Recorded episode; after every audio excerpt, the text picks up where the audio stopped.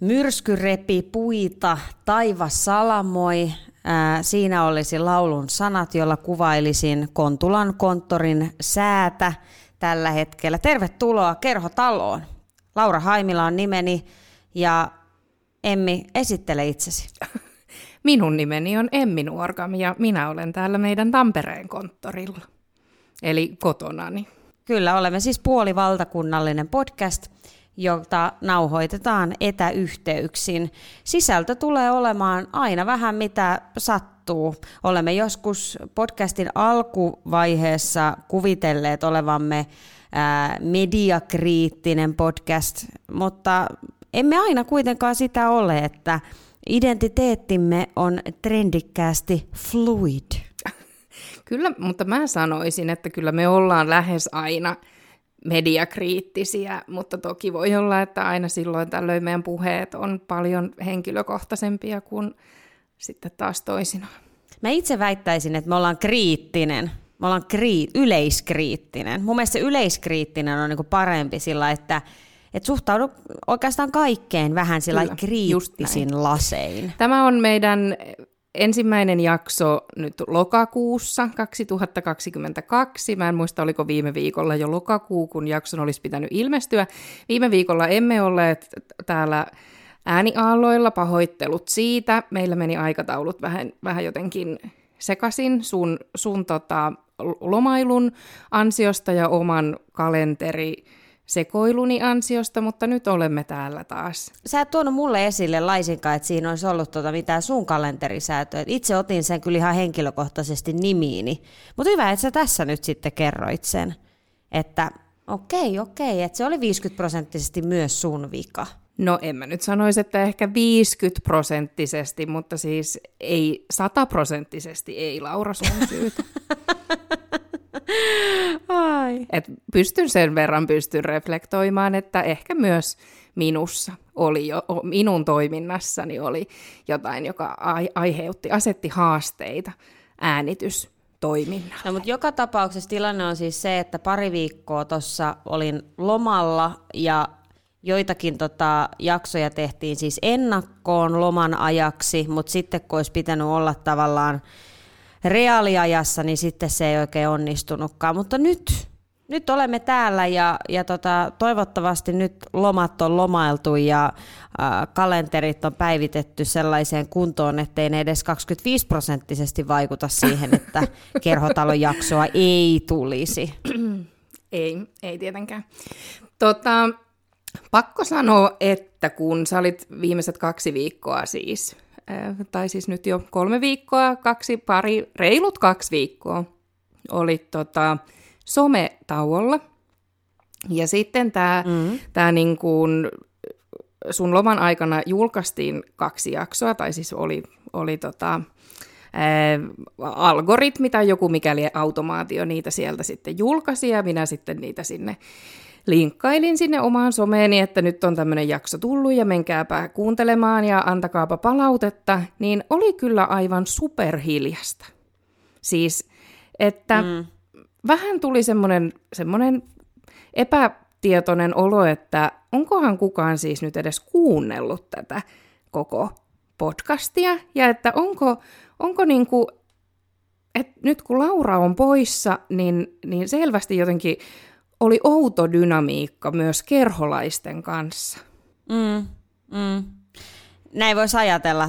Oikeasti se siis liittyy siihen, että aina torstaisin mä luon kymmeniä valettilejä ja lähettelen sulle mielikuvituspalautteita, jotta sä kuvittelet, että tätä podcastia kuuntelee oikeasti ää, jotkin. Ja jos sä nyt väität, että no miten, mit, miten, miten sä selität ne kaikki kerholaisten kohtaamiset, niin mullahan on siis hyvin paljon lähipiirissä näyttelijöitä, joten tota, niin heidät on valjastettu myöskin kohtaamaan sua tuolla niin sanotusti jalkautettu. Aivan.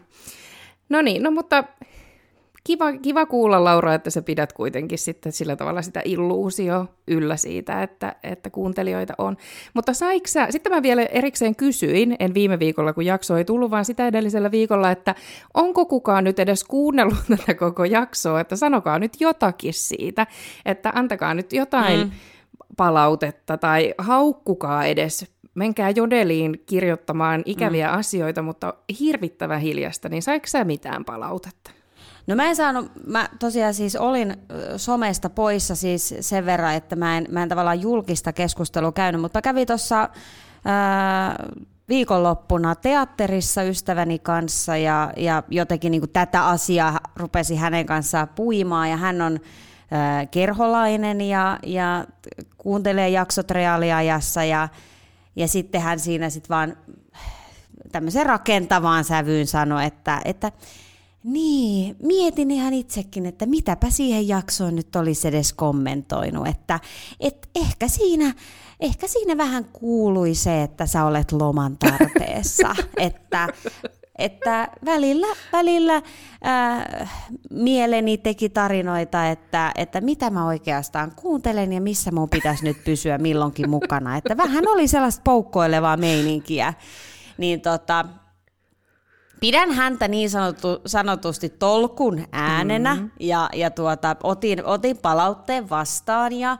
ja en, ei tullut minkäänlaista vastareaktiota.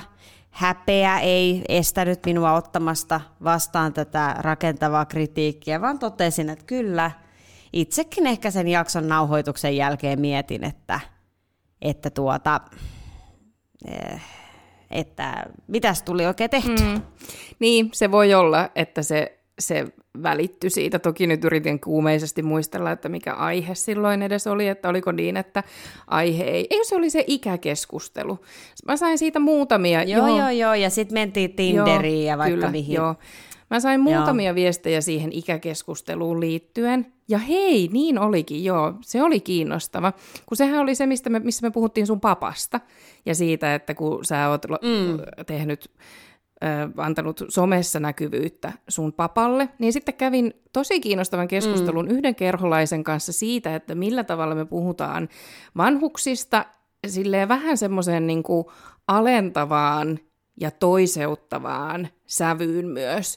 Ja sitten sitä niin kuin, e, ei siis me nyt suoranaisesti, vaan ylipäänsä yhteiskunnassa, että vanhuksiin suhtaudutaan silleen, että, että ne on ehkä vähän semmoisia, niin kuin verrataan niitä lapsiin, vaikka käytännössähän vanhusten kognitiiviset kyvyt ja, ja niin kuin älykkyys ja kaikki muu on huomattavasti pidempään kehittynyt jokuin, paitsi sitten jos on tietysti jotain muistisairauksia tai muita.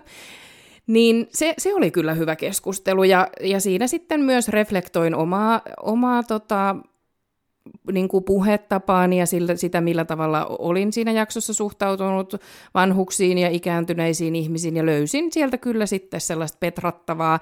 Ja itse asiassa oli kiinnostavaa, että samalla viikolla sitten opinnoissa, niin kun opiskelen nykyään siellä avoimessa yliopistossa kasvatustieteitä, niin sitten myös sivuttiin ikään kuin vähän niin kuin samoja teemoja, niin sain siitä materiaalia oppimispäiväkirjaani, joten haluan nyt lähettää tämmöisen julkisen kiitoskirjeen sille kerholaiselle, joka saattoi mut tämän reflektoon reflektoinnin äärelle ja, ja edisti näin kurssista suoriutumistani. Okei, no niin, no mutta hyvä, että tämäkin tuli nyt sitten Eikö? käsiteltyä tässä, Eikö että, että, että ei, ei, ei se kommenttien määrä, vaan se laatu. Että, että tota, jos tulee yksi kommentti, joka, joka on näin äh, mullistava, niin tota, ei sitä niin sit sen enempää tarvikaan. Mm otin nopeasti kuulokkeista niin vastamelu, vastamelu tota, homman pois, koska mä mietin tässä, että mikä tässä on niin kuin jotenkin erilaista kuin aiemmin tässä jotenkin nauhoitustilanteessa. Että mulla on jotenkin semmoinen niin kumiseva olo. Okei. Okay, et... että et onko mä niinku jotenkin niinku loman aikana muuttunut niin, että, mä, että tämä niinku tavallaan nauhoituskokemus ei ole mulle yhtä miellyttävä mm. enää. Että onko mä niinku kasvanut ulos kerhotalosta? Täytyykö mun lopettaa? Pitäisi mun jotenkin niinku irtisanoa meidän ystävyyssuhde? Mutta se johtuikin vaan siitä, että mulla oli tämä vastamelu joku suoja näistä kuulokkeista ja sen takia mulla ei siis tuntu, että mä niinku olin mun pään sisällä. Mutta nyt mä laitoin läpikuulemisen päälle – niin herra jestas taas tuntuu siltä, että no niin, ollaan taas niinku perusasioiden äärellä. Ja me voidaan siis jatkaa meidän ystävyyssuhdetta nyt, että ei tarvi irtisanoa sitä nyt. Joo, okei, okay, no niin, hyvä. Joo. Ja ehkä me voidaan myös sopia se, että, että meidän ystävyyssuhde ei linkity kerhotalon kanssa. Eli vaikka joskus kerhotalo loppuisi, ei ole loppumassa, no hätä, mm. ei ole loppumassa, mutta jos loppuisi, niin tavallaan ei niin kuin samaan syssyyn ei mene sitten ää, ystävyyssuhde. Voidaanko tällainen päättää Voidaan, edes? voidaan me päättää. Mutta mä toivon Joo. siis tosi kovasti, että ne sun kuulokkeet ei siis hajoa missään vaiheessa, koska, koska tota, sitten jos ne hajoaa ja se on taas siellä sun pään sisällä, niin sitten pitää arvioida meidän ystävyyssuhdetta uudelleen. Mutta hei, mm. Laura, mm. sä et ole siis kasvanut niin paljon, että sä olisit kasvanut ulos kerhotalosta nyt tässä sun loman aikana, mm. mutta usein kun menestyjät pitää taukoa sosiaalisesta mediasta ja hälinästä mm. ja ikään kuin käpertyy itseensä mm. ja on vain omien ajatustensa kanssa, niin millä kaikilla mm. tavoilla mm. Laura susta tuli parempi ihminen tämän sun somettoman elämän aikana? No siis tosi, tosi isosti, että, että nykyään pukeudun haaremihousuihin ja, ja tota, löydän itseni joka aamu joka aamu tuota, äh, ristiistunnasta ja, ja, ja luontoyhteys mäntyjen kanssa on erittäin voimakas ja, ja näin. Tuota, tuota, itse asiassa,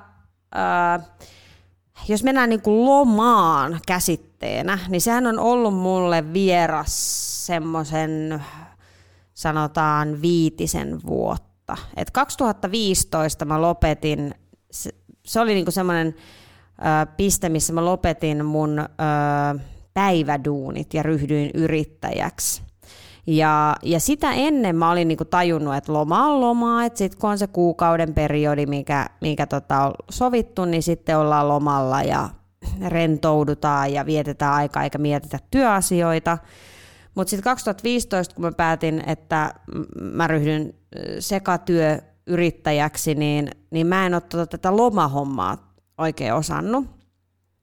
Eli tavallaan mun loma on ollut sellaista, että no hei, että tuossa on tota maanantai ja torstai väli on mulla muuten tyhjä, niin siinä voisi jotain kehitellä. Ja no tuolla, tuolla tota heinäkuun vikaviikko, niin siinä mä pystyisin ehkä tekemään jonkun pikku, pikku reissun tai jotain. Että et ei ole niinku tollaista lomaperiodi, en ole osannut jotenkin suunnitella.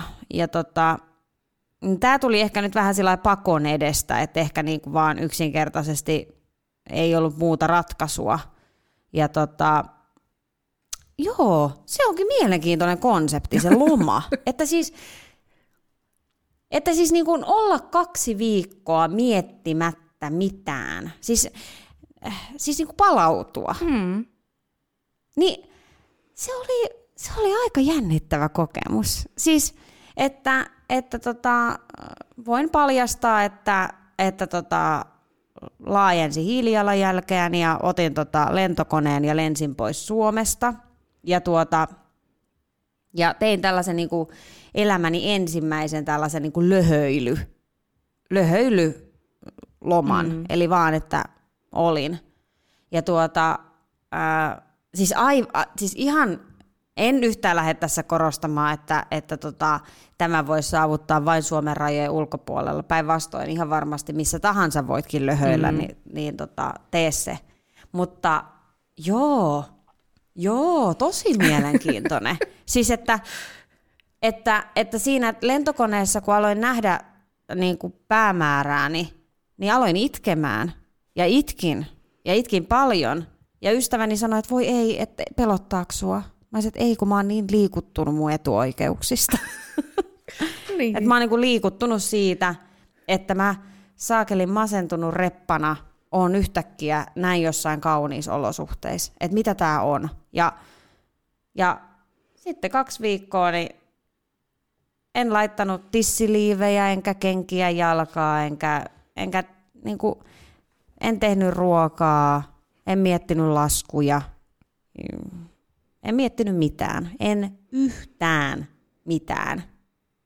Se oli, se oli myös kiinnostavaa näin sun mm. ystävänä, että kun mekään ei kauheasti oltu yhteydessä sen kahden viikon aikana, niin se oli kyllä vähän outoa.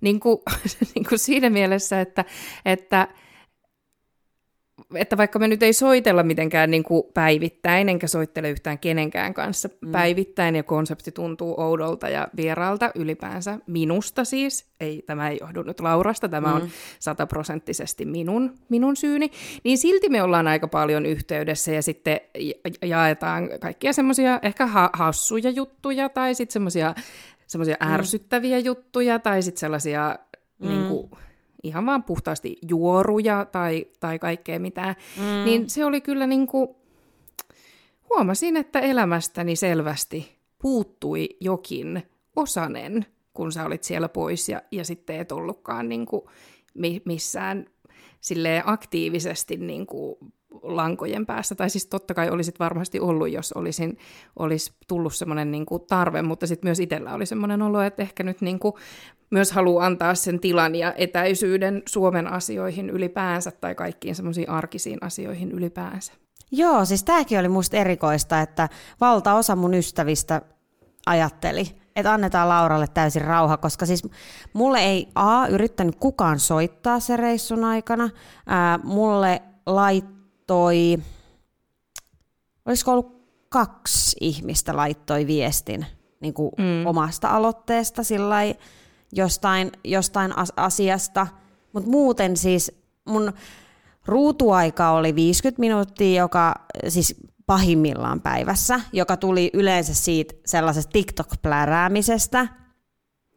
Mä laitoin ää, mun loman neljänä ensimmäisenä päivänä jotain reissukuvia Instagramin läheiset ystävät, mutta sitten mä olisin, että no en mä jaksa tätäkään, kun ei mulla tännekään nyt enää mitään laittavaa. Siis oikeasti toi oli mun elämäni paras kaksi viikkoa. Siis aivan ylivoimaisesti elämäni parhaat kaksi viikkoa. Ja mä tajusin, että siis niin kuin, mulla on vähän sama fiilis varmaan kuin niillä Intiaan matkustaneilla haaremihousu tiedätkö, laitan, laitan rastat ja tulen takaisin Helsinkiin puhumaan niin kuin valaistumisesta, niin fiilis, että siis mulla tuli vaan yksinkertaisesti sellainen jotenkin, niin kuin, että et, ai, että tältäkö tuntuu oikeasti elää itselleen. Ja tuli semmoinen, ja se ei tullut niinku ahistuksen kautta. Mä en niinku ruvennut oikeasti miettiä sillä, että oh my mun elämä on mennyt hukkaan, mutta mä vaan jotenkin tajusin siellä, että miten paljon – mä oon elänyt elämääni ää, tehden ratkaisuja, jotka täyttää minuun ää, kohdistuvia odotuksia. Ja ei niin, että joku niitä odotuksia mulle laittaisi, vaan että mitä mm. mä kuvittelen, että mun täytyy tehdä. Et miten mun valintoja ohjaa se miellyttäminen, mm. niitä normeja ja koko jotenkin niin kuin, että et, et yhtäkkiä kun mä tajusin, että mä en, ole, mä en ylläpitänyt mitään ihmissuhdetta sieltä suunnasta, mä en, mä en kokenut syyllisyyttä mitään ihmissuhdetta kohtaa, en, en avannut sähköpostia ja stressannut työasioista. Et, niin kuin, siis mä vaan olin niin kuin, egoistisesti ajattelin itseäni. Niin sillä että haluan tätä elämääni, haluan alkaa elää elämääni itselleni, haluan alkaa tehdä ratkaisuja, jotka ovat ja lähtevät minusta sisältäpäin, ei mun ulkopuolelta. Ja kyllä, 34 vuotta piti elää, että näin tapahtuu. Mutta olen kuullut huhuja, että joillakin tämä tapahtuu vasta myöhemmin. Että, mm, että ilmeisesti mm. tämä on ihan hyvin varhainenkin vaihe havahtua tähän. Mm. Kyllä, ja siis mä oon tosi iloinen jos sä oot havahtunut siihen ja jos ehkä siitä saa sellaisen, sellaisen pienen jonkun niin kuin, itsekkyys on ehkä jotenkin huono sana, koska se, se, siinä, musta siinä mm. on niin semmoinen negatiivinen klangi, mutta semmoisen niin kuin, itsesi edelle asettavan pienen, niin kuin, tiedätkö, murusen edes sitä. Niin, koska siis se on hämmentävää, että mulle on tosi tosi luontevaa ja helppoa olla tarvittu. Siis se on mm. niinku, mä rakastan sitä. Siis sehän on se, on se tunne, mikä, mikä saa mun olon rakastetuksi. Siis, että kun mua tarvitaan ja voin olla avuksi, niin ajattelen, että nyt mä oon tosi rakastettu. Mm. Mutta silti mä en, mä en salli sitä itselleni, niin olla tarvittu niin kuin siinä toisessa Mitä roolissa. Tarvita, niin. Eli tarvitseva. Mm. Että et, et se on ihan siis aivan, aivan Siis se on niin kuin se tunne, kun joku tekeekin jotain asioita mun eteen, siis sillä tavalla vilpittömästi, vaan saadakseen mun olon hyväksi tai, niin, niin se on vaan mulle niin kuin todella vaikea paikka. Että mä niin kuin, se häpeä siitä, niin kuin, että ei, kyllä mä, ei, siis, kyllä mä nyt on pystyn hoitaa jotenkin, niin kuin, että, että joo, niin joo, on kyllä siis nyt ollaan kyllä haimilla elämässä erikoisen, erikoisessa risteyksessä, mutta tota, tervetuloa Lauran terapiaistuntoon. Tässä sitä nyt sitten seurataan, mihin tämä matka vie. Ja tämän ohjelman mehän muutetaan tämän nimeksi tunteella, ei kun mikä le, le, lujasti lempeä Laura Haimila. Lujasti lempeä, kyllä. Mm, tervetuloa. Emmi on, Emmi on terapeutin roolissa. Ja, no siis rehellisyyden nimissä eihän me tarvitse mitään nimeä muuttaa, koska tähän kerhotalo oikeasti on myös ollut. Että tämähän mm, on niin kuin meidän niin kuin henkilökohtainen terapiaistunto, joka me tehdään siis julkisesti, koska se, sillä tavalla ihmiset tekee. Mm, kyllä. Sä sanoit, mm. että jotain äsken häpeästä, että, mutta koska olet ollut lomalla, niin pystyit vapautumaan häpeästä ja sä oot lukenut jonkun häpeäkirjankin jo siellä lomalla, mm. eikö niin? Ja niin kuin, kokenut ja. sellaisen, niin kuin, vähän kuin olisit käynyt balilla, niin samanlaisen ikään kuin ja. valaistumisen, koska eikö balilla aina ihmiset valaistu. Mutta Laura, sä eilen tai ehkä toissapäivänä myös lomasi jälkeen laitoit mulle viestin, että sua hävettää. Mm. Ja muistaakseni mihin se liittyy? Uh, uh, ootas nyt, kato, kun mä oon niin nykyään niin, tiedätkö, mä oon vaan niin, niin tässä tunteessa, mä kato, mä en jää miettimään asioita. Eli siis, mit, mm. onko mä laittanut sulle mukaan eilen viestiä? No se oli eilen tai toissapäivänä, jompsin kumpsin. Okei. Okay. Aa, niin, niin, niin. Semmoinen sana, sana-asia. Niin. Eilen se oli jo, kyllä, mm. olin kirjastossa. Joo, se oli eilen, Noniin. totta. No mutta et, et se sitten ihan kokonaan kuitenkaan pystynyt vapautumaan häpeästä, ja tämä käsitteli siis esiintymistäsi Sometilinteko podcastissa, Yle Areenan. Pitää paikkaansa. Kyllä. Kyllä. Yritin olla, yritin olla itseäni viisaampi ja epäonnistuin siinä isosti sometilinteko on siis äh, Sisko Savonlahden ja Anni Kullikseenin podcast, joka käsittelee somea mm. sen eri näkökulmista. Ja sä olit mm. vieraana siis tuossa Jodel-jaksossa, juoruilujaksossa. Kyllä. Oliko se nauhoitettu jo Kyllä. ennen kuin sä lähit lomalle vai nyt niin kuin sun loman jälkeen? Joo, Joo, se oli nauhoitettu tota ennen, ennen lomaa ja, ja se oli kyllä siis erikoinen nauhoituspäivä, että mä olin siis koko päivä jotenkin itkenyt ja mulla oli niinku tosi huono päivä ja mä olin aika, aika tota, haavoittuneessa tilassa. Ja ihan viittavaille, että mä en peru sitä sen takia, että mä ajattelin, että en, en mä, niinku, en, en mä niinku pysty puhumaan mistään jodellista, varsinkaan kun mulle siis kun lähtötilannehan oli siis se, että kun he pyysivät mua tota, tähän podcastiin, että meillä olisi niinku jaksoon jodel, niin me ajateltiin sua. Ja sitten mä olin sillä että no mä oon vähän, vähän outo vieras siis siinä mielessä, että mä en käytä jodelia. Ja mm. ää, sen verran, mitä mä oon sitä käyttänyt, niin mä oon vaan tullut siellä sillä loukatuksi ja mulla on tullut paha mieli. Niin et, et, Mutta sitten tavallaan he ihastu just nimenomaan tähän ajatukseen. Ja sitten kuten kerhotalossa tapana, vaikka en ole asiantuntija, niin voin silti hieman vilkaista tyyppisesti. että mm-hmm. ihan, ihan luontevasti näköjään pystyin sitten puhumaan jodelista. Mutta joo, kyseisessä podcastissa myös käytin sanaa primääri ihan väärässä paikassa. Ja kun mä kuuntelin sen jakson, niin mulla sillä vaikka olen nyt lukenut Häpeän alkemia, kirjan ja, ja, ja käsitellyt omaa suhdettani häpeään ja, ja yritän sitä jatkossakin tota, miettiä, niin, niin siinä kohtaa yksinkertaisesti häpeä valtasi sielun. Eli mulla tuli siis sellainen olo, että mä paljastin itseni. Mä paljastin, että mä olen jotenkin tyhmä. Paljastin, että eihän mä nyt mitään sanoja osaa käyttää oikeassa kohdassa. Ja Mä siis, mä siis sanoisin podcastissa, että ihmisen primääritarve on juoruilu. Mm. primääritarve on juoruilu. Niin, Ihan oikeasti, mene kotiin. niin, kun sun piti sanoa siis, että juoroilu on primitiivinen tarve. Eikö niin? Mm. Niin, joo.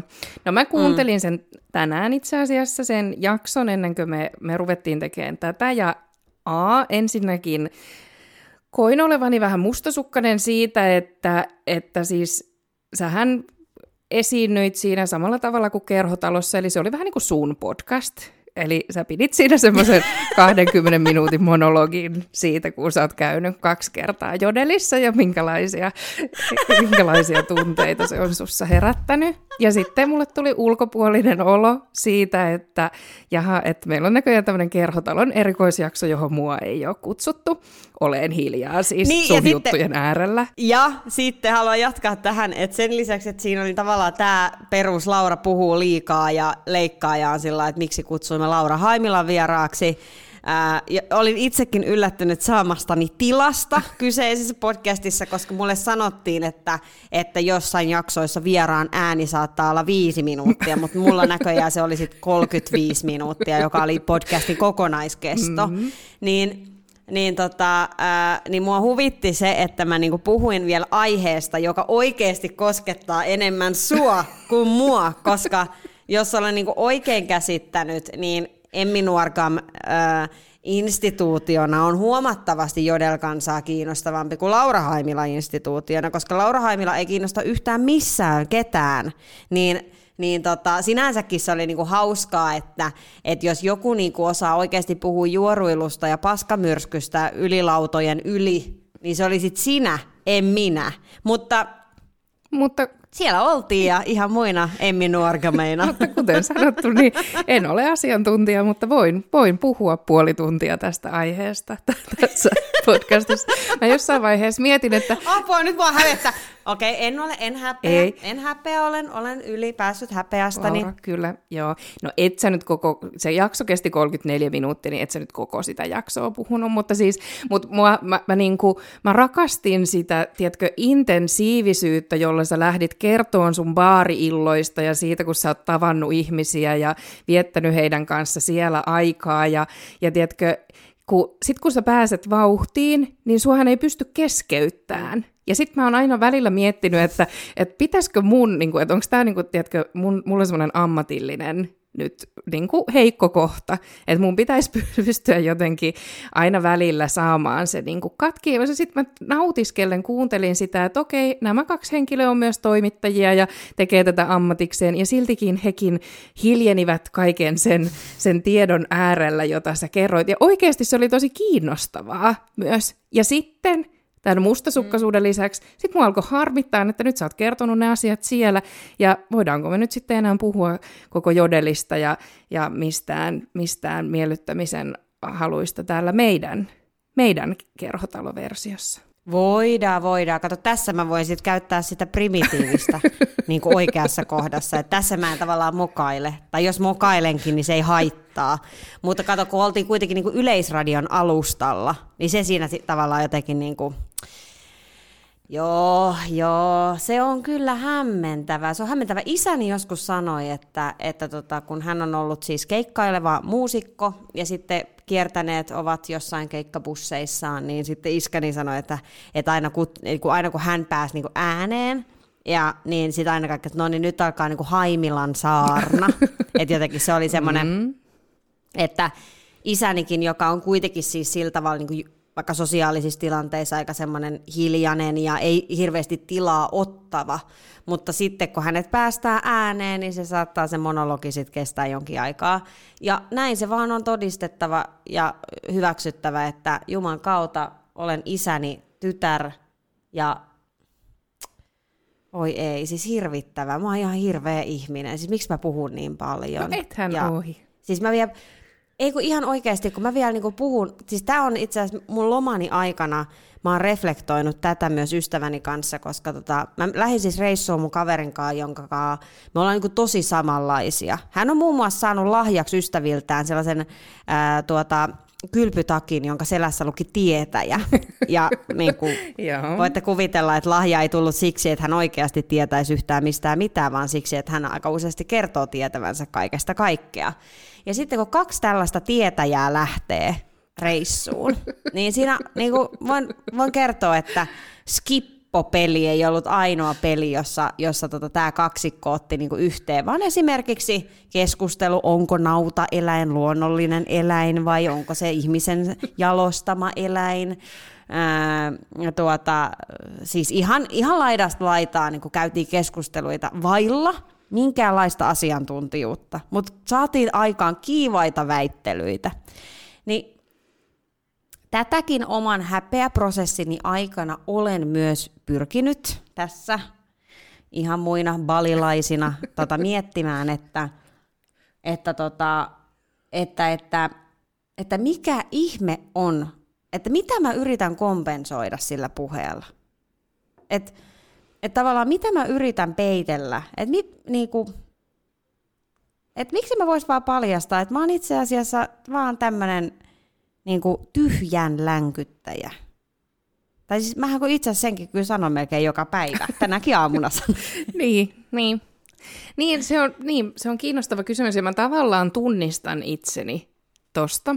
Öm, mutta sitten taas vähän ehkä eri suunnasta, koska nyt kun mä oon ollut siellä yliopistolla, käynyt luennoilla ja osallistunut niistä käytävään keskusteluun ja ryhmäkeskusteluihin ja niin edelleen, niin mulla on niin kuin jatkuvasti semmoinen ihan superristiriitainen olo siitä, että, et, että mi, miten mä voisin antaa ihmisille tilaa puhua. Niin kuin mä, mulla esimerkiksi on sellainen käytäntö nykyään, että jos mä oon jossain tilaisuudessa tai tapahtumassa tai seminaarissa tai luennolla tai missä tahansa, niin mä en halua ot- käyttää ensimmäistä puheenvuoroa, koska mulla on semmoinen olo, että jos mä käytän ensimmäisen puheenvuoron, niin mä ikään kuin imen hapen kaikilta muilta ja sitten ihmisille tulee semmoinen olo, että kukaan muu ei koskaan pääse ääneen kuin minä. Mm. Mutta sitten sit, sit mä niinku, tavallaan se aiheuttaa haasteita esimerkiksi semmoisilla isoilla luennoilla, jossa kukaan muu ei halua sanoa mitään tai käyttää puheenvuoroa. Mm. Ja sitten mä niinku aina käyn siinä semmoista jotenkin semmoista sisäistä painia sen suhteen, että, että et käytänkö mä sittenkin sen ainoan puheenvuoron vai olenko minäkin sanomatta yhtään mitään. Sitten mua ärsyttää, kun luennoitsijat on silleen, että no sanokaa nyt joku jotain, tai että no eikö nyt tosiaan kellään herää mitään ajatuksia.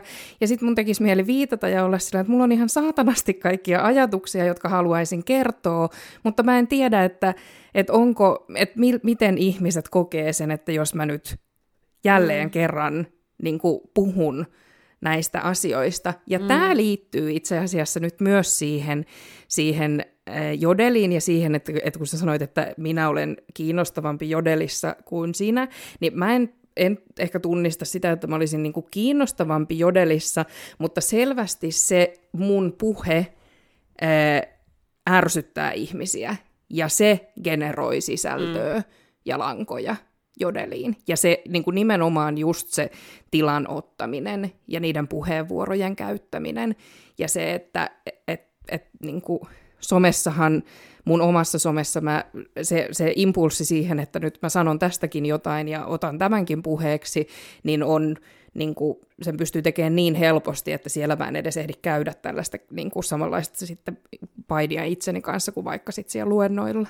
Mm, siis Tämä on todella, siis nyt me mennään ihan siihen sometilin tekopäätös podcastiin, tota, ää, koska tämä on tosi kiinnostavaa, kun mä siis jos mä, kun nopeasti, Laura Haimilan saarna alkaa täältä, mutta siis jos nopeasti läpileikkaan siis mun uraa niin julkisessa työssä, niin ää, NRJllä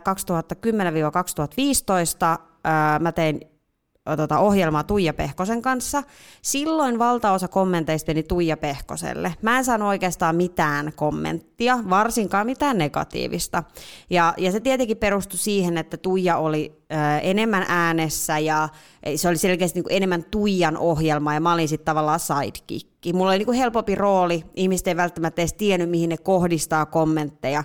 Vaikkakin siis siinäkin ohjelmassa tavallaan maalailtiin aika paljon sellaista, että mä olin vähän niin semmoinen lakoninen, ehkä jopa vähän negatiivisesti asioihin suhtautuva, niin siltikin mä jotenkin pystyin niin sen kommenttikentän tai kommenttikentän osalta pystyin olemaan hissukseen.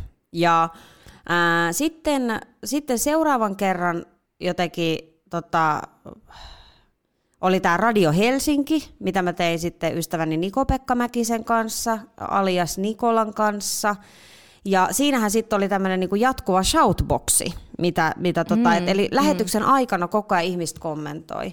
Niin, ja, ja meidän lähetyksessä dynamiikka niin, ja meidän lähetyksessä dynamiikka oli sitten se, että mä olin just tämä, tavallaan aika paasaava ja, ja otin aika paljon roolia ja, ja varmaan aika paljon samaa kuin kerhotalossa, että kuulijat toivoivat, että voiko Haimilla pitäisi turpansa kiinni. Ja sen he kyllä sitten näyttivät. Ja, ja, ja siis valtaosa kommenteista oli siis negatiivisia. Siis mä sain niin paljon paskaa suoraan sanottuna, Ai että, että se oli siis ihan Joo, siis se oli ihan hirveetä. Et siis, niin kuin, että, et siis se oli hämmentävää, että vaikka äh, Niko olisi vaikka sanonut jonkun siis ihan virheellisen tiedon, niin kuin että et, äh, siis vaikka lukenut jonkun asian väärin ja sanonut sen mm. väärin, niin ei hän saanut kommentteja niin kuin ihan selkeästi, selkeästi virheistä.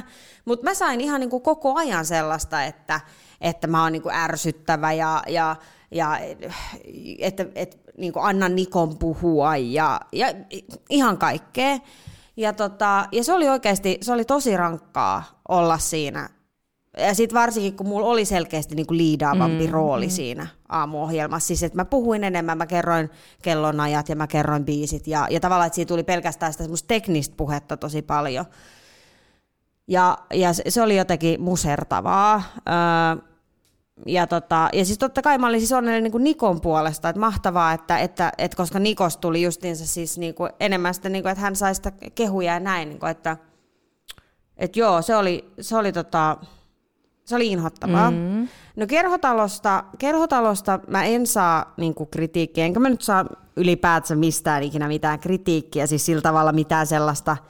Siis että, että mun vissi ainoa kritiikki, mikä on ollut, joku jakoi mulle screenshotin jodelista, siis ilman mitään saatesanoja, ja sitten luki, että kerhotalo on muuten kiva, mutta Laura Haimila niin puhuu liikaa. Siis joku tämä, niin kuin, about näin. Ja sitten mä olin sillä että mä vaan laitoin hänelle, että kiitos kun jaoit. Sitten se oli se, että se toi vastaukseksi, joo, piti olla itse asiassa linkki keskusteluun, mutta tulikin kuva. Ja sitten mä olin sillä että no Mä en tiedä, että olisin mä niinku halunnut välttämättä, mm. jos se keskustelun avaus on se, että niinku tavallaan, ja sitten, sitten hän vaan sanoi, että, niin, että, halusin, että, niinku, että, että, että, joo, että halusin vaan niinku tämän tuoda tietoisuuteen, että hei sä puhut liikaa. Okei, okay, no mä yritän skarpata. Niin, mutta et yritän sä, niin. olla. Mutta et sä puhu, niin kuin, tai tavallaan varmaan joo, siis ehkä määrällisesti, että jos nyt lähettäisiin laskea jotain minuutteja, niin luultavasti joo käyttäisit enemmän minuutteja, mutta musta se on ainakin niin kuin tosi kivaa, koska pääasiassa siis sun kertomat jutut on joko tosi hauskoja tai koskettavia tai sitten erikoisia, kuten vaikka tikkaan tai muihin, mu, muihin luontoilmiöihin liittyvät, liittyvät jutut. Mutta että mä en niin kuin itse koska mitenkään koe, että me oltaisiin jotenkin epätasapainossa tai että, että jollain tavalla se ei toimisi, koska sitten musta on ihan mukavaa se, että, että, tiedätkö, että tässä on myös jotain hauskoja juttuja. Että täällä on niin kuin mä, joka on helvetin tylsä, ja sitten sä, joka oot niin kuin, tosi hauska ja koskettava ei. ja ihmisiä ei. puhutteleva ihminen. Ei, ei, ei, ei, mä en suostu tuohon, mä en suostu tuohon narratiiviin. Siis se narratiivihan oikeasti se, että on se ihminen, joka puhuu sen kaksi minuuttia ja siitä ei jää kellekään mitään käteen. Ja sen jälkeen on se ihminen, joka puhuu 20 sekuntia ja sitten ihmiset kirjoittaa sen itselle ylös, koska se oli ää, niin viisaasti sanottu, että se täytyy muistaa myös podcastin kuultuaan.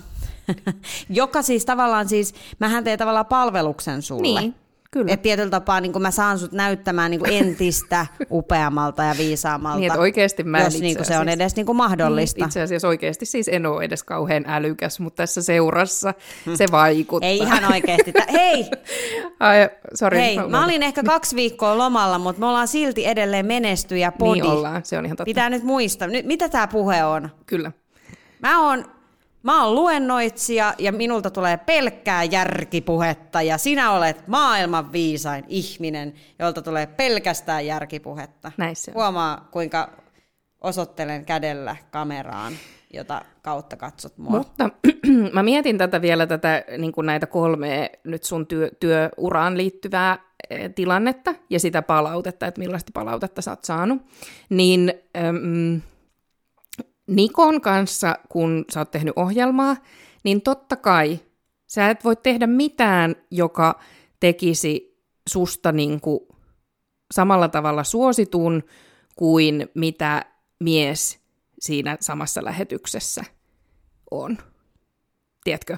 Mm. Että se, se niinku, vaikka teillä olisi täysin samat läpät ja täysin samat jutut, niin kuin teillä usein olikin siis, että sa, sa, niin kuin samoille jutuillehan te mm. na, niin kuin nauroitte ja, ja oli tosi hyvää läppää ja tärkeitä keskusteluita ja niin edelleen, niin pitää ymmärtää se, että et, ö, nainen, joka käyttää puheenvuoron, on aina uhkaavampi ja ärsyttävämpi ja niin kuin, se, se ei ole sillä niin kuin samalla tavalla, tiedätkö, miellyttävä. Ja mä oon huomannut tämän siis mm. tosi moneen otteeseen ystäväni Joonas Pesosen kanssa, jonka kanssa me on niin kuin, puhuttu samoista asioista esimerkiksi somessa tai, tai jossain haastatteluissa tai tehty sisältöä samoista asioista, niin kun mä sanon ne asiat, niin se on hyökkäävää, se on valittamista, se on ärsyttävää, se on mä puutun jokaiseen pieneen asiaan ja niin edelleen. Ja sitten kun Joonas puhuu niistä samoista asioista, niin se on vaan tosi hyvä, että vihdoinkin joku sanoo nämä asiat ääneen ja että onpa hyvä, että nyt tästä niin kuin puhutaan. Ja jotenkin kaikista jotenkin hämmentävin tilanne viime viikoilta on just nimenomaan Jodeliin. Jodelissa käyty keskustelu minun ja Joonaksen keskinäisestä huumoripiikittelystä. Sä et varmaan ehkä nähnyt niitä, koska sä olit silloin lomalla, etkä tiedä mistä on kyse, mutta en edes muista, ei kun se lähti siitä jostain chilikastikkeesta ja Joonas väitti, että mä olin suostutellut hänet ostaan huonoa chilikastiketta ja sitten hän, ei, ei se ollut se, mitä mä olin suositellut. Ja siitä lähti tämmöinen niinku, mm. huumorihomma Instagramissa, mm. niin sitten kun sen luki jodelista siihen liittyen keskusteluun, niin minä olin ärsyttävä, mun pitäisi olla hiljaa, mä oon ilkeä, mä loukkaan mun ystäviä, mä puhun niille hirveällä tavalla, ja Joonas, joka oli antanut ihan yhtä lailla takaisin mulle, niin Joonas oli vaan niin herttainen ja ihana, kiva tyyppi, että olisipa ihanaa, kun Joonas olisi mun lasten isä. Ja sitten mä mietin, että mm. niinku, että okei, että tällaista niinku, tällaista tämä nyt sitten ilmeisesti on. Ja tähän on myös sitten jossain määrin totuttava, että et, et niinku, ihmiset vaan tulkitsee eri henkilöiden sanomisia hyvin eri tavalla. Niin, siis tämä on tämä lukuohjeasia. Mm. Että selkeästi, tiedätkö, sussa on sellainen lukuohje, että, että toi on tuommoinen kiukkunen saamelainen, mm. puhuu se ihan mistä tahansa. Että kun sä jaat jonkun mieleisesi fetapiirakka-ohjeen, niin, niin tota, lukuohje on se, että se fetapiirakka on sun mielestä ollut täyttä mm. paskaa. niin, niinpä. ja sä tällä tavalla niin kuin haluat, että et se jollain tavalla vittuilet sen ohjeen tekijälle. Mm. Ja sitten taas Joonaksessa lukuohje on se, että, että hän on herttainen, Keski-Suomen murteella puhuva alahuultaan enemmän käyttävä henkilö, joka luennoi sillä tavalla niin kuin, että hän ei kuitenkaan pyri olemaan muita parempi. Hmm. Että, että ei hän itse, niin kuin tiedätkö, että se lukuohje on vaan erilainen. Mähän samaistun tosi paljon tähän Joonaksen karakteriin, koska mulla ja Joonaksella on varmaan vähän niin kuin sama positio, hmm. että, että samalla tavalla mäkin olen puhunut samoista aiheista kuin sinä. Hmm. Hmm. Ja ei, ei, ei se, kom, ei, siis en mä saa mitään kritiikkiä, siis ikinä. Ja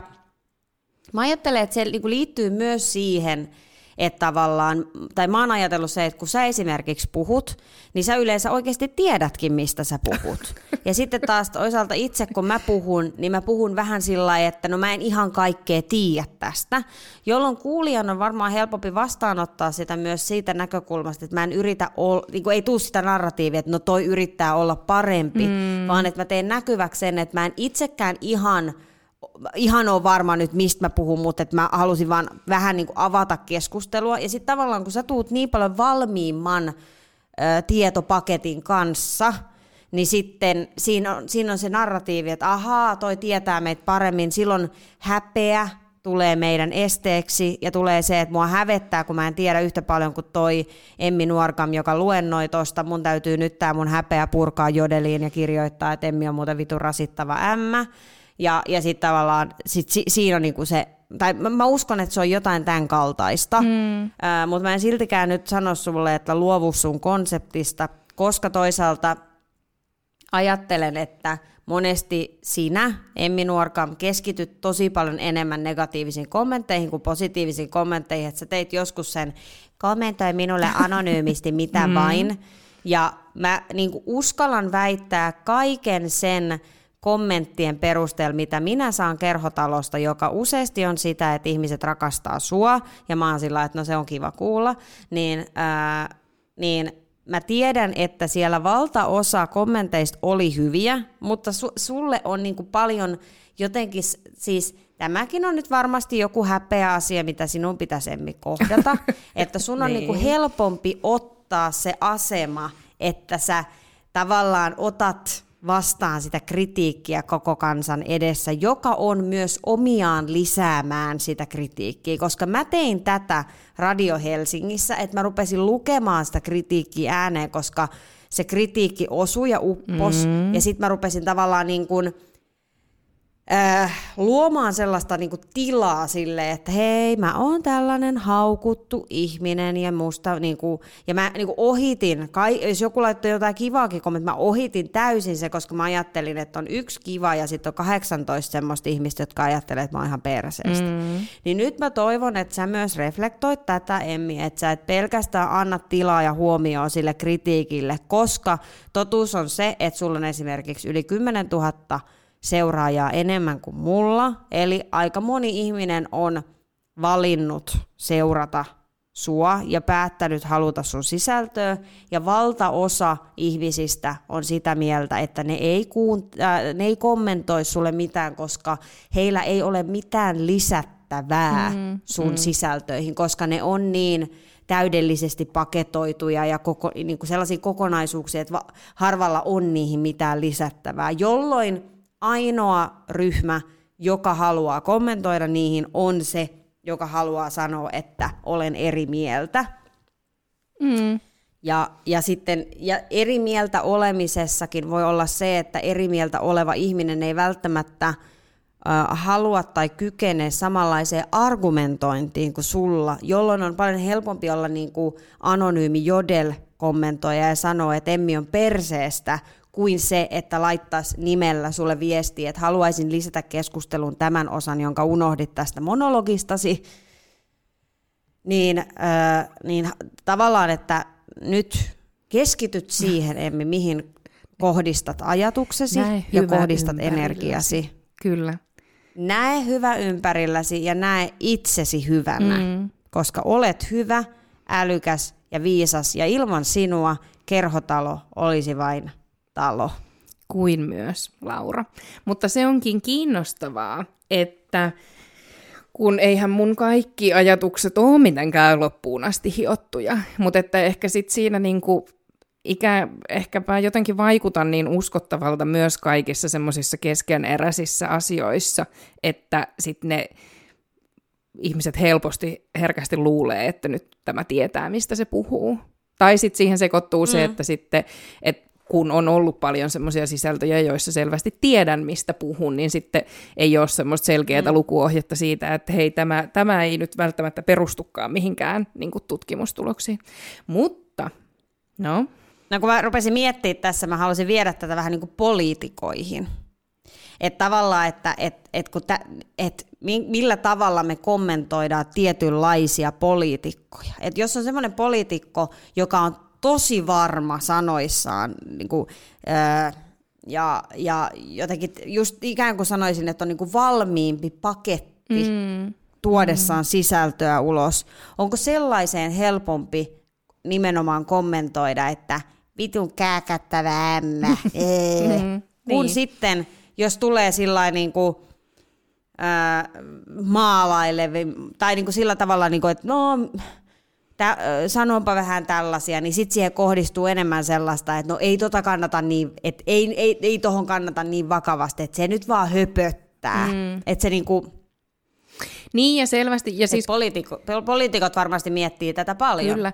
Joo joo ja siis joskus kun tästä oli Instagramissakin jotain puhetta, niin kyllä monet myös laittoi viestiä siitä, että selvästi tunnistaa, että esimerkiksi itse naisena ö, työpaikalla aloittaa usein sanomalla, että no mä en ole ihan varma, että meneekö tämä näin, mutta mun mielestä, tai että, että no mä en tiedä, käsitinköhän mä nyt oikein, mutta blaadi blaadi bla, että ikään kuin, mm. jotta ei vaikuttaisi niin uhkaavalta, niin sitten jo heti aluksi sit jollain tavalla vähän niin kuin pehmittää sitä omaa juttua. Mutta tiedätkö mitä, mulla on mm. ollut mm. ö, Instagramissa semmoinen sosiaalinen koe käynnissä mm-hmm. viimeisen mm-hmm. ehkä viikon verran. Joo, kyllä, viikon, viikon verran. Okay. Se sai äh, alkunsa viime viikonloppuna, kun laitoin Instagramiin sinne ihan julkisi, julkiselle tililleni kuvan minusta ja, ja tota, lasteni isästä. Olimme yhdessä ravintolassa syömässä, koska olimme olleet konsertissa. Päästiin extempore mm. Mikki Kuntun 50-vuotisjuhlagaalaan. Ja sitten meillä oli jotenkin kivaa ja hyvä, hyvä meininki ja otin kuvan meistä ja sitten laitoin sen Instagramiin ja niin edelleen. Ja sitten se äm, yksittäinen kuva jotenkin generoi tosi paljon sellaista keskustelua, jota mä en ollut ajatellut, että se generoisi. Eli ihmiset alkoi kyseleen niin kuin meidän suhteen hyvin yksityiskohtaisia kysymyksiä siitä, että no, että no, ootteko te nyt, ootteko te taas rakastunut, tai ootteko te niin kuin, että no mi, miten teillä nyt meni, mistä te niin kuin puhutte, jos te olette yhdessä. Ja si, semmoisia niin tosi outoja kysymyksiä, joita ei esitetä kenenkään muun kohdalla. Siis, että mä, jos mä oon sun kanssa jossain, mm. niin kukaan ei laita niin kuin mulle viestiä, että no mi, millaiset tunteet sulla on niin kuin Lauraa kohtaan, ja millaisista asioista Voiko kysyisikin? Niin, niinpä, mutta ei ole nyt vielä kysynyt, ehkä mm. tulevaisuudessa. Mua rupesi jotenkin ärsyttäen se ihan suunnattoman paljon, ja sitten öö, sit mä päätin tehdä sellaisen jutun tällä viikolla, että öö, mä oon poistanut mun Instastoreista aina sitä mukaan sinne laittamieni julkaisuja, kun, ne on, kun mä oon saanut niistä jotain mussutusta tai, tai jotain, niin kuin, tiedätkö, sellaista Esimerkiksi maanantaina tai tiistaina, kun kyselin meikkivoidesuosituksia ja halusin, että, että olisin semmoinen niin hehkuvan ja hyvinvoivan, hyvinvoivan olonen ja näköinen, niin sitten kun mä aloin saamaan siihen sellaisia, että miksi täällä promoan nyt kauneusihanteita ja, ja blaadi bla, niin kuin sellaisia viestejä, niin sitten mä totesin, että okei, ihan sama, antaa olla, mä poistan nämä. Ja sitten mä oon toiminut niin kuin samalla tavalla, myös muunlaisten juttujen kanssa. Jostain ruuasta tuli jotakin sanomista ja niin kuin, siis semmoisista ihan ihmeellisistä, niin kuin täysin jotenkin musta mitättömistä asioista. Niin, niin sitten mulla on myös tällä viikolla ollut jotenkin todella vähän mitään sisältöä niin kuin somessa. Ja sitten me puhuttiin tästä eilen mun äidin kanssa, joka, joka oli silleen, että, hän, että minkä takia täällä nyt ei ole enää, että sulla eikä Miisallakaan ole ollut pitkään aikaan mitään kiinnostavia juttuja, ja että, että, että, tota noin, että eikö, eikö ole mitään sellaista, niin kuin, mistä voisi käydä jotain semmoista isompaa keskustelua. Ja sitten mä vaan sanoin sille, että, että ehkä niin kuin, sekä minä että varmaan myös siskoni Miisa ollaan jossain määrin vähän väsytty siihen, että, että ihmisillä on niin paljon sellaista niin kuin, negatiivista palautetta ja sanottavaa, mitä he haluaa koko ajan jakaa. Joo, okei. Okay. No, mä laitan nyt tämän Maaret Kallion hatun päähän. Mä rupean Joo. nyt miettimään tätä. Siis enhän ole siis, en ole mikään ammatti-ihminen, enkä ole psykologi, mutta ää, kun kun te ette voi vaikuttaa siihen, miten ihmiset reagoi, niin miksi te annatte niin paljon tilaa? Mä nyt en, tai itse mä puhun vaan sulle, koska ei Miisa ole nyt tässä puhumassa itsestään, niin mitä mä, mitä mä hänelle nyt tässä puhun. Mutta mä puhun nyt sulle, että miksi, ää, tämä on nyt reflekt, Emmin reflektointi. Kun mä mietin sitä, että jos joku, sä kysyt meikkivoidet asiaa, ja joku kysyy miksi, iha, miksi lisäät kauneusihanteita? Niin miksi ajatuksesi menee siihen, että tämä henkilö on lähtökohtaisesti ajatellut, että sun sisältö on huonoa tai ongelmallista, vai os, osaisitko tulkita tilannetta niin, että se ihminen on halunnut vaan, tiedätkö, ihan vilpittömästi kommentoida sulle jotakin, että, että miksi ikään kuin keskusteluun osallistuminen tai keskustelun avaaminen kanssasi ää, indikoi sulle sellaista, että se ihminen on sua vastaan. Koska koska kun, äh, siis minusta toi kuulostaa vaan siis siltä, että tohon sä voisit vastata vaan sillä neutraalisti, että, et, et, et, että koska, koska mä toivoisin, että mun iho olisi niin kuin, tiedätkö, että sulhan on oikeus ajatella, oli se liittyy se mistä tahansa kaudeusihanteisiin tai kapitalismiin tai mihin tahansa, niin sulla silti on oikeus haluta meikkivoidetta.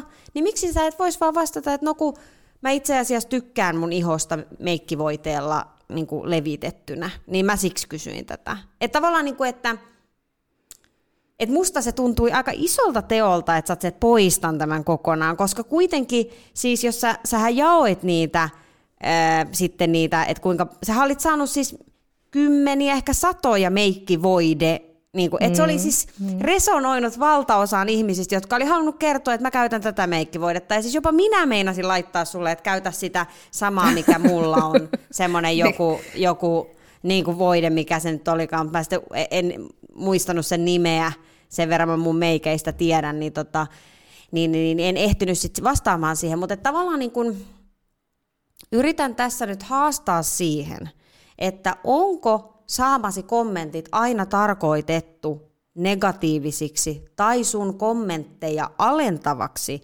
vai onko ne oikeasti monesti myös pyrkimys keskustella sun kanssa, koska sä kuitenkin oot ja luot sellaista fiilistä, että sä oot keskusteleva tyyppi. Eli tavallaan jos mä olisin laittanut sulle sen kommentin, niin olisit sä heti tajunnut, että Laura haluaa alkaa keskustelemaan mun kanssa, mutta sitten kun se onkin niin kuin, tiedätkö, henkilö, jonka profiilikuvassa on banaani, ja sitten sä ootkin sillä että no mitä vittua sä tuut, vittu mä poistan nämä vitu kaikki mun postaukset sit saatana. Eli tavallaan haaste, Emmi, että, mm-hmm. että, että entäpä jos ihmiset oikeasti vaan haluaa keskustella sun kanssa, ja säkin oot tyylillisesti tiukka ja suorasananen ja, ja niin kuin asiaan menevä, niin sun seuraajatkin saattaa olla tiukkoja ja suoraan asiaan meneviä. Mm. Niin, mm-hmm. kiin, niin, kiinnostava ajatus siis. Tokikaan äh, siis, niin, ehkä se vaikuttaa siihen, että et sit kun niistä samoista asioista on niin kuin, tai et, et kun, kun sitä, se volyymi on kuitenkin aika iso, että kun ei ne, se ei, niin kuin tässäkään tapauksessa ei ollut yksi yksittäinen ihminen, vaan... Mutta niin siis kuin... se on yksi yksittäinen ihminen hänen yksittäisessä elämässään, eli hehän Nimenomaan. ei näe sitä volyymia. Nimenomaan, mutta sit, ja sitä mä niinku just tällä haen takaakin myös, että, että se siinä nimenomaan juuri kuormittaa, että sitten kun yksi yksittäinen ihminen laittaa jonkun vähän ehkä ikävän tai ikävällä tavalla esitetyn tai tiukan tai suoran kommentin tai keskustelun avauksen, niin tiedätkö, sit kun se kertaantuu, että kun mä saan joka päivä satoja viestejä, niin sitten jos mm. niistä, niin kuin, sit jos 20 ihmistä laittaa päivän aikana sellaisen niin kuin, että hän haluaa vähän niin kuin haastaa sitä mun ajatusta siitä, niin, niin siitä tulee aika kuormittavaa. Ja on niin kuin, no. tiedätkö, niin, niin sen takia sitten ehkä myös jotenkin, tämä on ollut niin kuin ehkä mulle itselleni myös jossain määrin sellainen niin kuin testi siihen, että entä jos vaan itse asiassa sit, jos ei halua käydä keskusteluja ihmisten kanssa joistain asioista, niin entä sitten jos vaan ei sanoiskaan niistä mitään? Tai entä jos vaan olisikin hiljaa? Entä jos ei tekiskään Instagramiin niin kuin, niitä sisältöjä?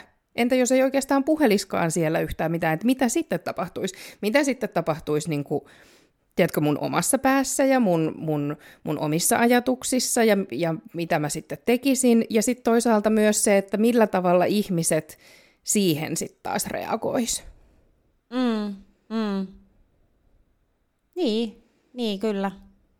Mä vaan sitä ajattelin niin sitä tavalla, että sä et rupea niin sensuroimaan itseäsi sen takia, että tavallaan, että et voitko olla vaikka lukematta niitä kommentteja tai vaikka sitten viestiä sillä, että hei nyt tulee jonkun verran tällaista viestiä, että, että, tota, että ei mulla nyt tarvetta tästä sen enempää keskustella, että mä vaan haluan tai niin vastata jotenkin yhteisesti kaikille, että kysyn meikkivoiden vinkkejä siksi, että itse asiassa tykkään naamastani meikkivoiteella niin kuin siveltynä. Mm, mm. Tavallaan, niin kuin, että, että että niin, kuin, niin et, ja silleenhän et, mä ensin siis teinkin, joka sitten generoi taas lisää keskusteluja ja kysymyksiä siitä, että, että, että, no, että riittyykö, liittyykö se siihen, että minä pidän vai että onko tässä nyt kuitenkin tämmöiset rakenteelliset syyt ja kauneusihanteet ja normit, jotka niin kuin johtaa siihen, jotka on jo kiinnostavia kysymyksiä, ja, jotenkin ja varmasti niin kuin... on just näin, siis tot, niin, totta kai. Niin, niin kuin... kyllä. Ja että, että mä oon kyllä. siitä niin kuin aikaisemminkin käynyt nimenomaan keskustelua ja puhunut niistä, niistä tota, näkökulmista, mutta ehkä siinä nimenomaan just se, että, että on olemassa ne hetket, jolloin haluaa käydä niitä isoja sellaisia niin kuin yhteiskunnallisia keskusteluita ja pohtia, että mistä, mistä kaikista asioista nämä johtuu, ja sitten joskus vaan on kiva olla, niin kuin, tiedätkö, ajattelematta sellaisia niin kuin, jotenkin mega isoja ulottuvuuksia kaikissa. Mm. Ja se varmasti on vaikeeta. Ja, ja enkä mä sano, että sen pitäisi olla, tai että se on edes välttämättä mahdollista. Että en mä voi ehkä niin kuin, tiedätkö, jotenkin vaan poimia rusinoita pullasta niin, että minä voin, haluan käydä näitä isoja yhteiskunnallisia keskusteluita vain silloin, kun mulle itselleni sopii. Ja sitten mu- muuna aikana pitää, antakaa mun olla rauhassa. Että voi olla, että se ei myöskään toimi niin. Että se ei ole edes siis mm. käytännössä mm. mahdollista. Ja että mun odotukset siitä on täysin epärealistiset. Mm. Mm. Niin, jotenkin mä vaan ehkä sitä, että totta kai se volyymi on suuri, kun on paljon seuraajia, mutta jos, jos sun niin storit näkee 20 000 ihmistä, ja sitten niistä laittaa sata ihmistä laittaa sulle kommentteja, että älä vittu mainosta täällä mitään meikkivoiteita, saatana ämmä. niin aika moni, aika moni ihminen on katsonut se sisällö siis täysin neutraalisti. Mm. Et jotenkin tavallaan niin kuin, et oikeasti, niin kuin, tavallaan mittakaavassa, onko volyymi oikeasti kovinkaan suuri? Niin, niin, ei, niin varmaan mittakaavaan laitettuna ei ole. Niin, että tavallaan jotenkin niinku, ma, niinku semmoista niinku armollisuutta mm. jotenkin sitä niinku itseäsi kohtaan, mutta myös sit niinku, siis, siis totta kai siis rajaa, mä en tarkoita täällä sitä, että eikö siis tee sisältöä, joka, joka indikoi ihan hirveästi keskustelua ja generoi sun inboxit täyteen, että sun täytyy kestää kaikki. Tämä ei ole se mun pointti, vaan siis lähinnä vaan siis sitä, että että mä jotenkin vaan mietin sitä, niin kuin, että minkälainen suhde sulla on niin kuin siihen saamiisi kommentteihin, koska siis mä tajusin justiinsa, että, että kyllä mäkin tommosta saan. Siis tiedätkö, että jos mä laitan Irmasta kuvan, niin kyllä aina välillä tulee niitä, että joku laittaa, että hei, mikä sun suhde on Irman rotuun. Että kun Irma on Ranskan bulldogki ja Ranskan bulldogit on niin kuin lyttykuonoisia koiria ja näin. Ja sitten mm. mä vastaan mm. sille. Niin kuin, ja, ja mä ajattelin, että, että on ihan ymmärrettävä kysymys, koska Irma näkyy mun storeissa ja siitä on ollut paljon puhetta, että saako lyttykuonoisia koiria niin kuin nä, näyttää ja, ja onko se lisäksi tavallaan sen rodun kiinnostavuutta, kun Laura Haimilan koira on niin söpö. Ja ihan varmasti tekee sen. Mutta mä en vaan valitettavasti voi sillä mitään, että mun elämässä ei oikeastaan ole mitään muuta kuin Irma. Ja Irma on mulle 12 vuotta sitten hankittu koira, joka on mun koko elämä. Ja mm. sitten kun mä jaan somessa mun elämää, niin sitten siellä näkyy se lyttykuononen koira. Ja en, en joo hankki enää Ranskan bulldogia, en, mutta et, et, en mä niinku rupea sitä niinku julkisesti joka kerta disclaimaamaan, mm. vaan jos joku laittaa sen mm. kysymyksen, niin sitten mä vaan vastaan siihen se sama vastauksen, että joo, olen miettinyt, ja, jo, että, että Irma on, Irma on tota, nyt tällainen, että 12 vuotta sitten mulla oli vähän vähemmän tietoa rodusta tai ymmärrystä koirien jalostamisesta mm. tai niin edelleen. Et tavallaan niin kuin, et, ja sitten niin kuin, sitä mä vaan niin kuin jotenkin, että että onko se niinku se niinku tavallaan, että et millä tavalla me kuullaan meihin kohdistuvat kommentit myöskin. Mm. Niin, niin se, on, se on ihan totta ja siis just niin kuin liittyy myös siihen, mitä te puhuitte Jonelista siinä sometilin teossa ja siitä, että et, et vaikka tietää, että se on vain joku yksi yksittäinen ihminen, joka saattaa olla keksinyt sen jutun ihan päästään ja että se, sille, se ei ole niin kuin totta tai että, tiedätkö, että että tie, tie, tietää sen, tiedostaa, että tämän voisi vain nyt sivuuttaa ja olla millään tavalla mm. reagoimatta siihen, niin silti se siinä mm. tilanteessa ja siinä hetkessä ei ole kauhean helppoa. Niin kuin, mm. tiedätkö, vaan todeta, että okei, no tämä tyyppi on mm. nyt keksinyt tämän niin kuin päästään ja antaa olla, että mä nyt vaan niin kuin, unohdan tämän koko jutun. Mm. Vaan että sitten siihen jää niin kuin, hirveän helposti siihen niin kuin, tavallaan sitten, si, sitten siihen luuppiin. Niin. Siis joo, se on, se on just näin. Ja siis toi on se syy, minkä takia mä en oo siellä jodelissa, koska se ei niinku, mä en niinku ymmärrä sitä maailmaa. Että on joku tollainen softa, jota käyttää oikeasti aika pieni osa suomalaisista. Siis niinku, että et siellä on niitä kanavia, joissa on jotain niinku muutama tuhat ihmistä. Ja sitten sillä on niin ihan hirveä painoarvo. Mm. Sillä että mitä helvettiä, ne samat kommentit saattaa tulla siltä samalta ihmiseltä. Että sä et edes tii, niin kuin, että tavallaan se, että mm-hmm. et, mm-hmm. et, niin kuin, eikä, mä, niin kuin, jos joku tykkää siitä niin kuin kommentoinnista, ja siis siellä on varmasti niin kuin hyviä keskusteluita, ja on, voit pyytää viherkasvivinkkejä tai puhua intiimeistä seksiasioista, ja sitten saat sieltä joltain anonyymiltä jonkun seksivinkin. Siis ihan varmasti on tämmöisiä niin kuin, ikään kuin hyviä puolia anonyymeissä keskustelufoorumeissa, mutta siis niin kuin, tavallaan musta tuntuu, että, että jodellissa puhutaan enimmäkseen niistä ihmisistä, jotka sitä oikeasti käyttää, josta mulla tulee sellainen fiilis, että onko kuitenkin sitten niin, että, että moni ihminen, joka niin kuin käyttää sitä, niin sitten valilla jossain niin kuin jotenkin toiveikkaana laittaa sinne onko jo, jo, jonkinlaisen niin kuin kommentin itsestään tai jotenkin mahdollista niin kuin jotenkin ja sitten, sitten saa sitä niin kuin paskaa. Mm. Koska tavallaan siis, mm. jos mä mietin niin kuin mun omaa sillä, että jos mulla olisi mahdollisuus niin kuin huudella anonyymisti kaikkea, tai niin, kuin, niin mä niin kuin helposti alkaisin sanoa sellaisia asioita, mitä mä en koskaan sanoisi missään muussa olosuhteessa.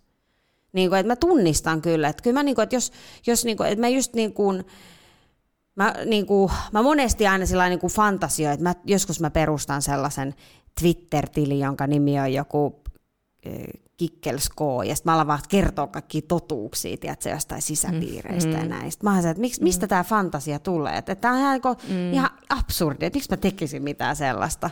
Niin musta tuntuu, että sitä fantasiahan niin. siellä niin kuin monet toteuttaa, että ne vaan, niin kuin, ne vaan haluaa sanoa, mitä ne ei koskaan ääneen sanoisi. Niin sitten tavallaan, niin kuin, että mikä helvettiin nyt sieltä sovelluksesta ihan oikeasti. Ei, toi ei niinku, toi, siis se ei koskaan tuu edistämään tai kehittämään ketään ihmisenä. Se ei, niinku, se ei vaan yksinkertaisesti, tuu ikinä saamaan sieltä mitään aihe, koska kaikki kritiikki, mitä mä saan vaikka Instagramissa, joka tulee ihmisten omilla nimillä, siis semmoinen, niin kuin, että ne vaikka sanoo, että Laura, älä keskeytä Emmiä niin paljon, niin mä oon, mä oon sieltä, että hei, kiva kun tulit sanoa, että mä en niin itse kuule sitä, mutta pitää oikeasti panostaa. Mun pitää niin miettiä sitä, että kyllä niin sillä että jos ihminen oikeasti haluaa sanoa jotain, mikä jollain tavalla edistää jotakin, niin kyllä se sen sanoo sit omilla kasvoillaan. Mutta siis semmoiset ihmiset, jotka haluaa huutaa anonyymisti, niin ei niillä ole mitään tarvetta muuttaa maailmaa paremmaksi, vaan niiden tarve on vaan vittu ölistä. Mm. Mutta onkin kiinnostavaa, että, mi, että mun, mun on niinku jotenkin helpompi suhtautua ja jättää omaan arvoonsa just nimenomaan ne jodel-keskustelut ja kommentit. Toki olen muutaman kerran ö, kommentoinut siellä johonkin itseeni koskevaan keskusteluun ja sitten kertonut jotenkin, että bladi bladi bla, asia on näin, ja sitten laittanut, että Emmi. Siis niinku Emmi nuorgamina, vai, vai siis niinku ikään kuin semmoisena, että, että äh, minä tunnen Emmin. Em, ihan itsenäni siis, ihan Emmi nuorgamina niin, olen niin, myös niin, kertonut, että, että, että tämä, tämä on, on minun kommenttini, mutta ne on ollut sellaisia niinku, jotain sellaisia keskusteluita, joihin on ollut helppo antaa semmoinen yksi yleispätevä vastaus johonkin, kun ihmiset on pohdiskellut niin kuin jotain, mutta en mä, en mä niihin, missä sitten vaan jotenkin analysoidaan sitä, että, sitä, että millainen mä oon vaikka ihmisenä tai mun menneisyyttä tai jotain, niin en mä niihin. Mun on niin kuin niiden jotenkin helpompi vaan antaa mennä silleen korvien ohi sellaisena turhanpäiväisenä hälinänä. Mutta sitten mä en tiedä, että mistä se johtuu. Eh- ehkä jotenkin siitä, että sitten kun ne tulee, semmoiset samantyyliset kommentit tulee sinne Instagramiin, niin sitten se tuntuu niinku henkilökohtaisemmalta, koska se, ei ne, mm. ne asiat, mitä sinne Jodeliin on kirjoitettu, niin eihän ne ole tarkoitettu mulle.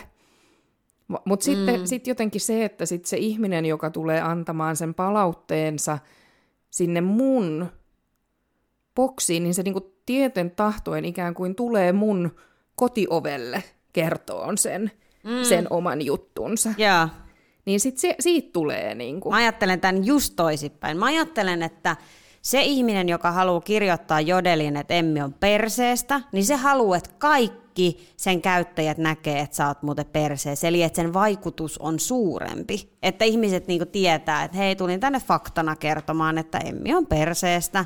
Mutta sitten, jos se samainen henkilö kirjoittaa se sun inboxiin, jota ei näe kukaan muu kuin sinä, niin sen tarkoitus on vaan niinku sulle osoittaa kritiikki, että moi, sä oot perseestä ja sitten äh, hän ei halua niin kuin, aiheuttaa sulle niin kuin, julkista vahinkoa tämän mielipiteensä kanssa. Tiedätkö, niin kuin, mä ajattelen sen näin siis sillä tavalla, että, että toki niin kuin, niin. Niin, niin, kyllä, mutta mä pidän, musta se tuntuu pahemmalta, jos sen ihmisen motiivi onkin saada vain mulle paha mieli ja vaan loukata mua.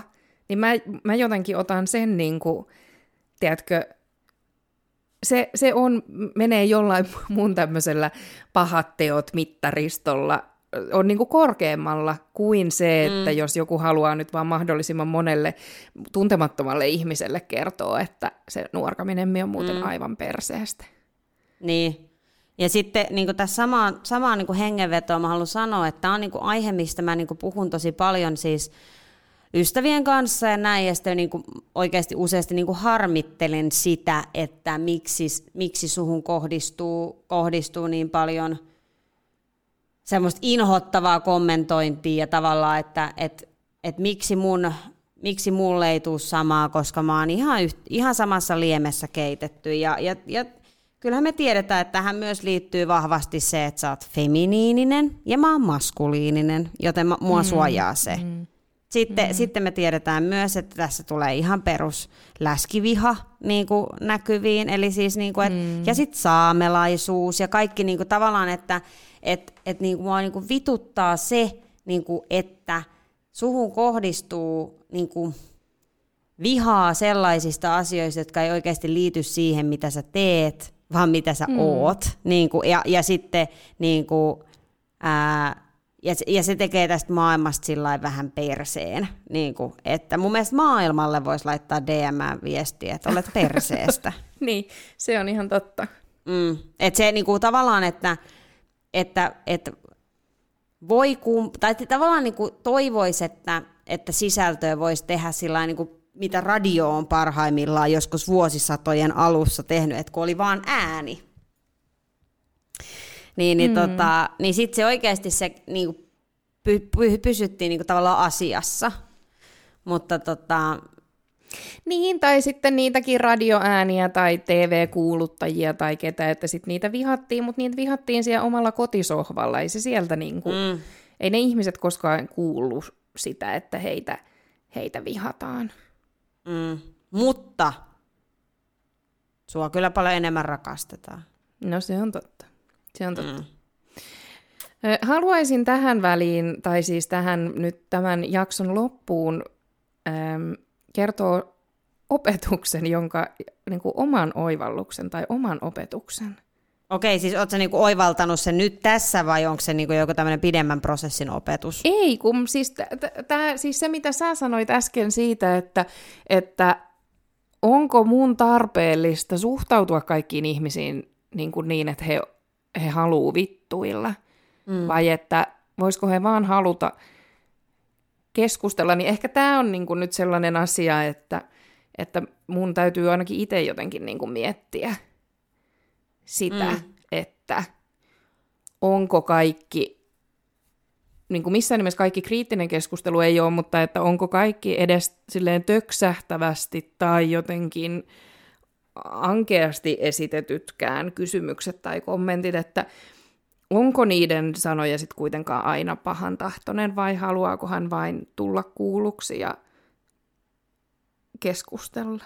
Niin, niin. Siis sillä tavalla niin kuin suhtautuu, mä veikkaan, että vaikka me suhtauduttaisiin, niin kuin, tiedätkö, että älä vastaa niin kuin vihaan vihalla, että just se, että, että siitä, niin kuin, että et vähän niin kuin lähisuhteessa, että kun joku sanoo jotakin tyhmästi sillä että niin kuin, no et sä sit voinut tiskata, niin sen tarkoitusperä ei ole välttämättä se, että se haluaa sanoa sen sulle, vaan se, niin kuin, että tavallaan se, että, että ei, ei keskityttäisi niin kuin liikaa siihen, että miten sanotaan, vaan että mitä sanotaan. Ja sitten, että voitaisiinko me suhtautua toisiimme myös sillä niin kuin empaattisesti. Mutta myös mun mielestä tässä on myös sillä niin kuin mietintämyssyyn ikään kuin keskustelun osallistuville ihmisille. Et muistetaan aina, että siellä, niin kuin, siellä vastaanottavassa päässä on niin kuin, vaikkakin olisi julkista keskustelua käynnistelevä somepersona, niin silti siellä on niin kuin ihminen, jolla saattaa olla myös omia epävarmuuksia ja,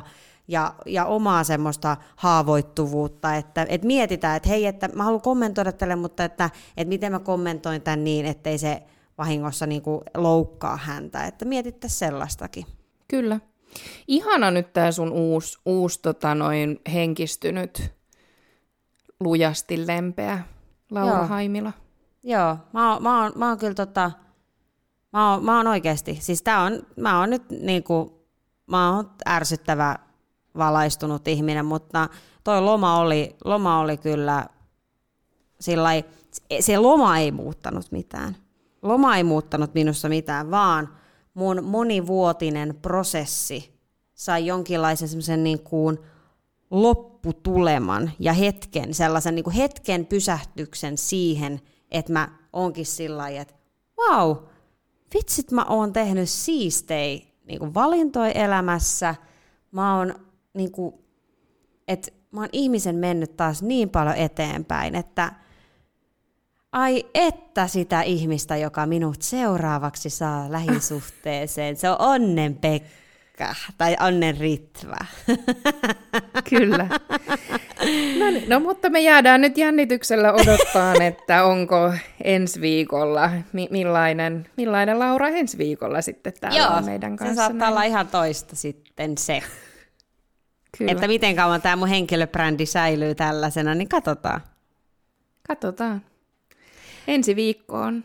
Emmi, olet äh, rakas, ihana, hauska, älykäs ja upea ihminen. On ihana olla takaisin äh, lomalta, kun saan sit elämää jakaa kanssas. Ystävä rakas.